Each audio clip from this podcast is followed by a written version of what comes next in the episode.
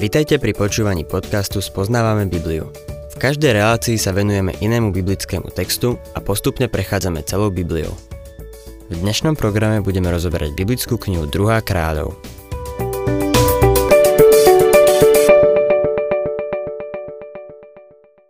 Milí poslucháči, Acháb a Izabel predstavujú smutný príbeh.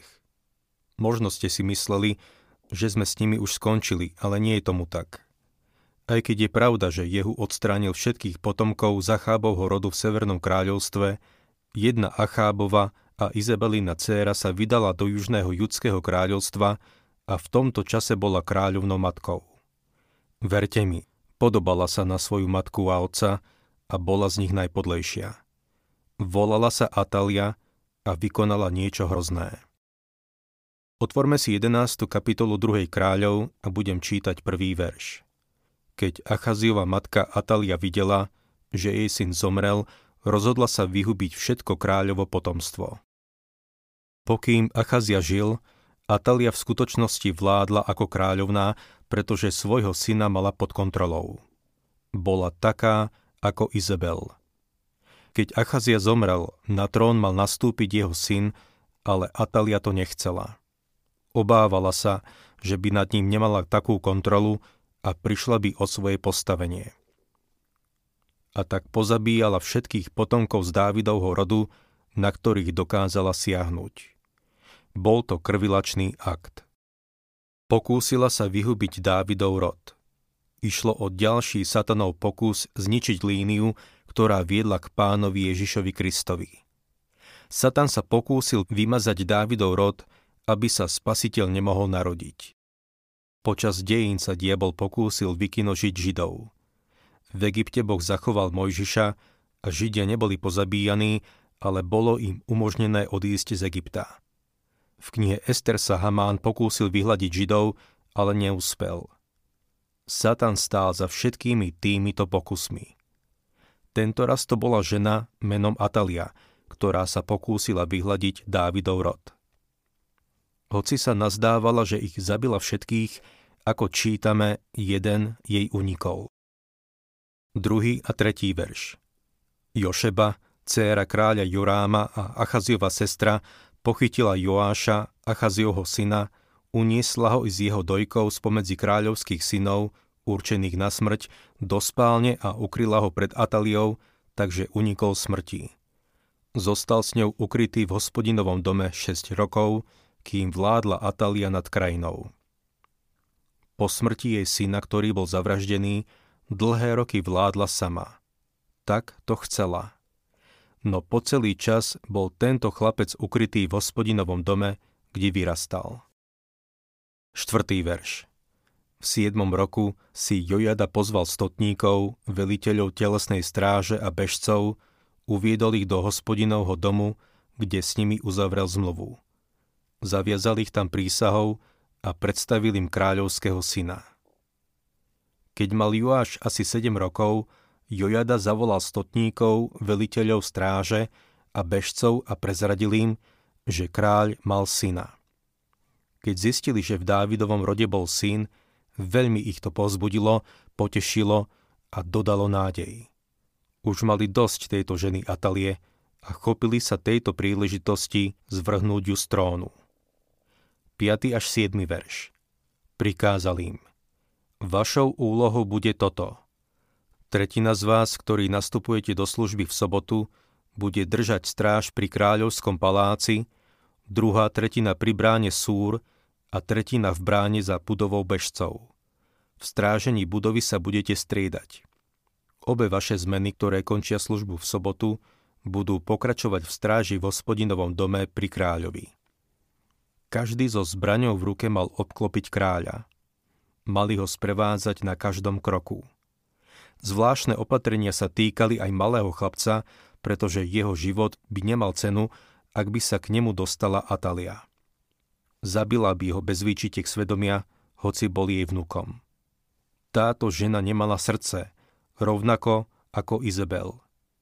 Chlapca teda chránili, pokým nebolo bezpečné, aby sa ukázal pred ľudom. Prejdime k 11. a 12. veršu. Bežci sa so zbraňou v ruke rozostavili vôkol kráľa od južnej po severnú stranu chrámu, pri oltári a pri chráme. Na to vyviedol kráľovho syna, nasadil mu korunu a odznak moci. Vyhlásili ho za kráľa, pomazali ho, tlieskali rukami a prevolávali. Nech žije kráľ. Pre judské kráľovstvo bol toto veľkolepý deň, keď korunovali kráľa z Dávidovho rodu. Istú dobu to v Judsku nevyzeralo dobre. 13. verš Keď Atalia počula krik bežcov a ľudu, vydala sa za ľudom do hospodinovho domu. Atalia samozrejme nebola pozvaná na korunováciu nového kráľa. Podľa všetkého bola v Dávidovom paláci na vrchu Sion, ktorý sa nachádzal hneď nad chrámom. Keď počula krik z hospodinovho domu, išla sa pozrieť, čo sa deje. 14. verš. Pozrela sa a uvidela kráľa stáť pri stĺpe podľa poriadku, veliteľov a trubačov pri kráľovi i všetok prostý ľud, ktorý plesal a trúbil na rohy. Atalia si roztrhla šaty a skríkla. Zrada! Zrada! To bola samozrejme Ataliena predstava o zrade. 15. a 16. verš. Kňaz Jojada dal stotníkom, veliacim vojsku rozkaz. Vyvete ju von z radou. Kto by šiel za ňou, usmrte ho mečom. Kňaz nástojil, aby nebola popravená v hospodinovom dome. Donútil ju zájsť k miestu, kade vchádzajú kone do kráľovského paláca a tam ju usmrtili. A Taliu zabili pri pokuse o útek.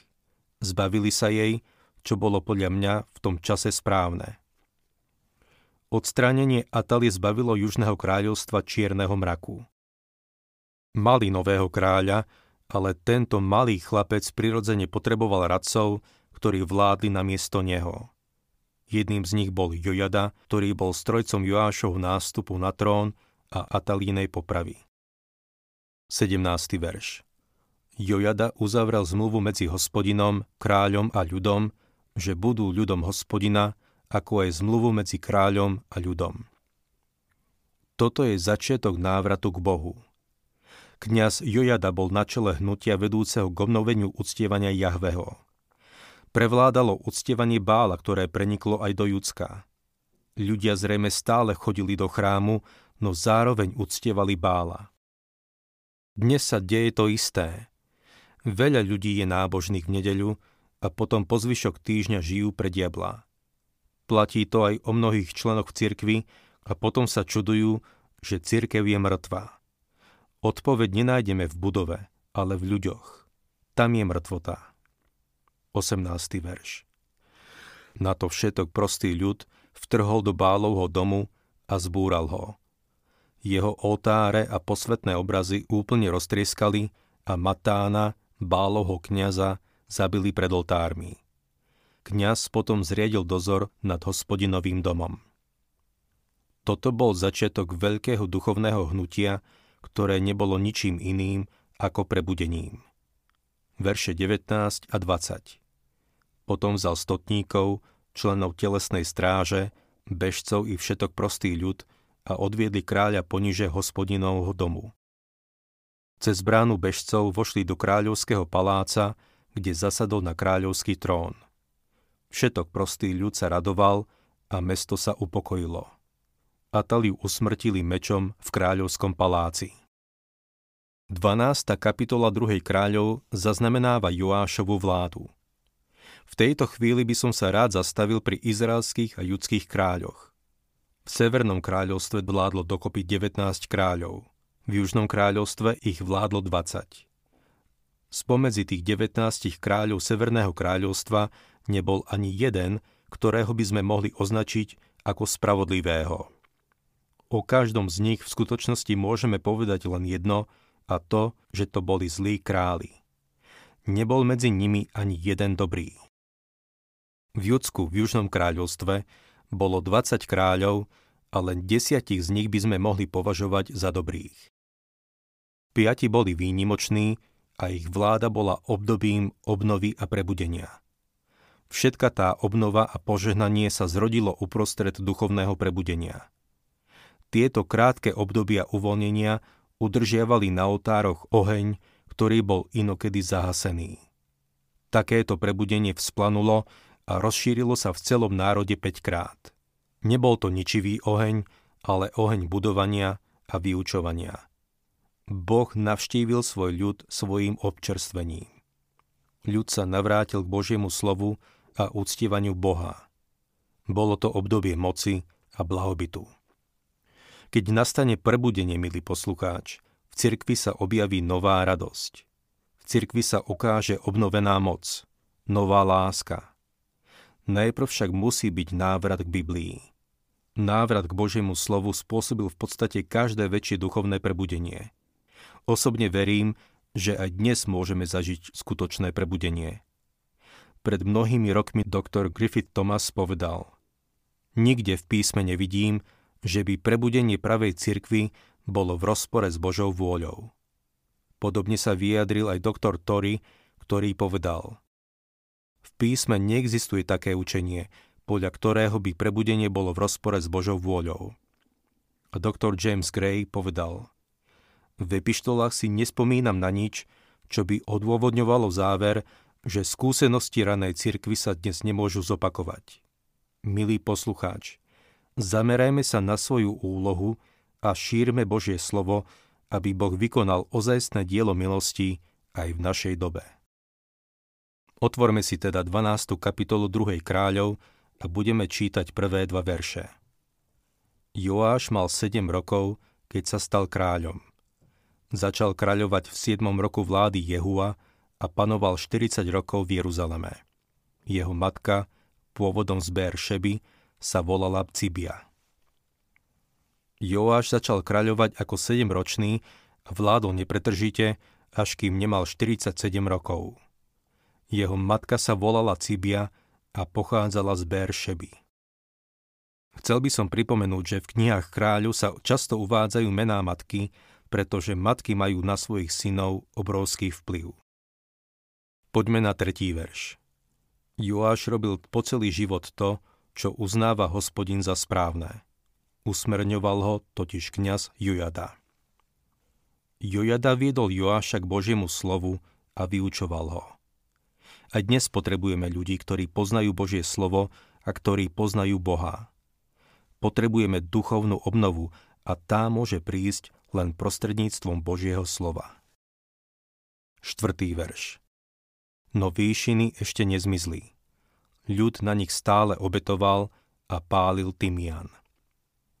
Prebudenie neznamenalo, že sa všetci obrátili k Bohu.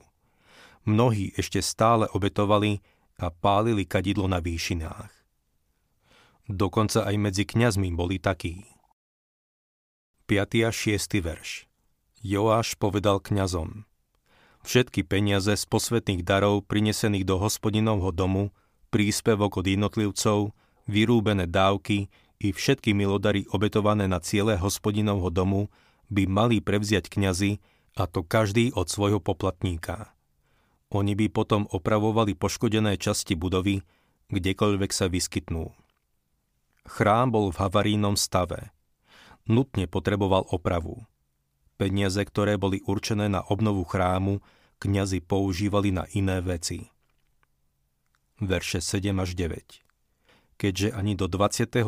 roku vlády kráľa Joáša kňazi poškodené časti budovy neopravili, predvolal si kráľ Joáš kňaza Jojadu i ostatných kňazov a vyčítal im. Prečo neopravujete poškodené časti domu? Odteraz nebudete brať peniaze od svojich poplatníkov, ale sa priamo vynaložia na opravu poškodených častí budovy. Kňazi súhlasili s tým, že už nebudú vyberať peniaze od ľudu, a ani sami opravovať poškodené časti chrámu. Dnes je to o tom istom. Kresťanov i cirkevné zbory možno otestovať tým, ako používajú svoje peniaze. Veľakrát je problém v tom, že peniaze majú na starosti ľudia, ktorí nie sú dostatočne duchovne zrelí. Čo teda urobili? Čítajme desiatý verš. Potom vzal kňaz Jojada jednu truhlicu, na jej vrchnáku vydlabal dieru a umiestnil ju vedľa oltára napravo od vchodu do hospodinovho domu. Tá vkladali kňazi, čo strážili Prahy, všetky peniaze, určené pre hospodinov dom. Myslím si, že táto truhlica bol dobrý nápad. Všetci totiž dokážu manipulovať číslami. Ale keď sa peniaze uložia do truhlice, sú v bezpečí. Napriek veľkému duchovnému hnutiu v krajine, národ začal znovu upadať. Čítajme verše 18 a 19. Vtedy vytiehol sírsky kráľ Chazael do boja proti Gatu a dobil ho. Chazael sa chystal napadnúť Jeruzalem kráľ Joáš pobral všetky posvetné dary, ktoré obetovali jeho predkovia Jošafát, Joram a Achazia, judskí králi, vlastné posvetné dary, ako i všetko zlato, čo sa našlo v pokladniciach hospodinovho domu i kráľovského paláca a poslal to sírskému kráľovi Chazaelovi. Ten potom odtiehol od Jeruzalema. Inými slovami, Joáš chcel získať čas pokúšal sa podplatiť sírskeho kráľa Chazaela. Verše 20 až 22 Ostatné Joášove príbehy i všetko, čo vykonal, je zapísané v kronike judských kráľov. Jeho služobníci povstali, vyvolali prevrat a Joáša zabili v Bét Milo, kde schádzal do sily. Zabili ho jeho vlastní služobníci, Šimeatov syn Jozakar a Šomérov syn Jozabát. Keď zomrel, pochovali ho k jeho predkom v Dávidovom meste. Po ňom sa stal kráľom jeho syn Amacia. Viac si povieme o prebudení, keď sa dostaneme do kníh Kroník. Joáš mal 47 rokov, keď zomrel. Zabili ho jeho vlastní služobníci a pochovali ho k jeho predkom v Dávidovom meste. Joáš bol dobrý kráľ. Jeho syn Amacia o ktorom si povieme na budúce, bol takisto dobrým kráľom. Ak sa vám páči program Spoznávame Bibliu, budeme radi, ak ho odporúčite svojim známym a dáte like, alebo nás začnete sledovať na facebookovej stránke Spoznávame Bibliu. A ak vás niečo oslovilo alebo zaujalo, napíšte nám cez Facebook alebo na adresu spoznávame.bibliu zavinač gmail.com.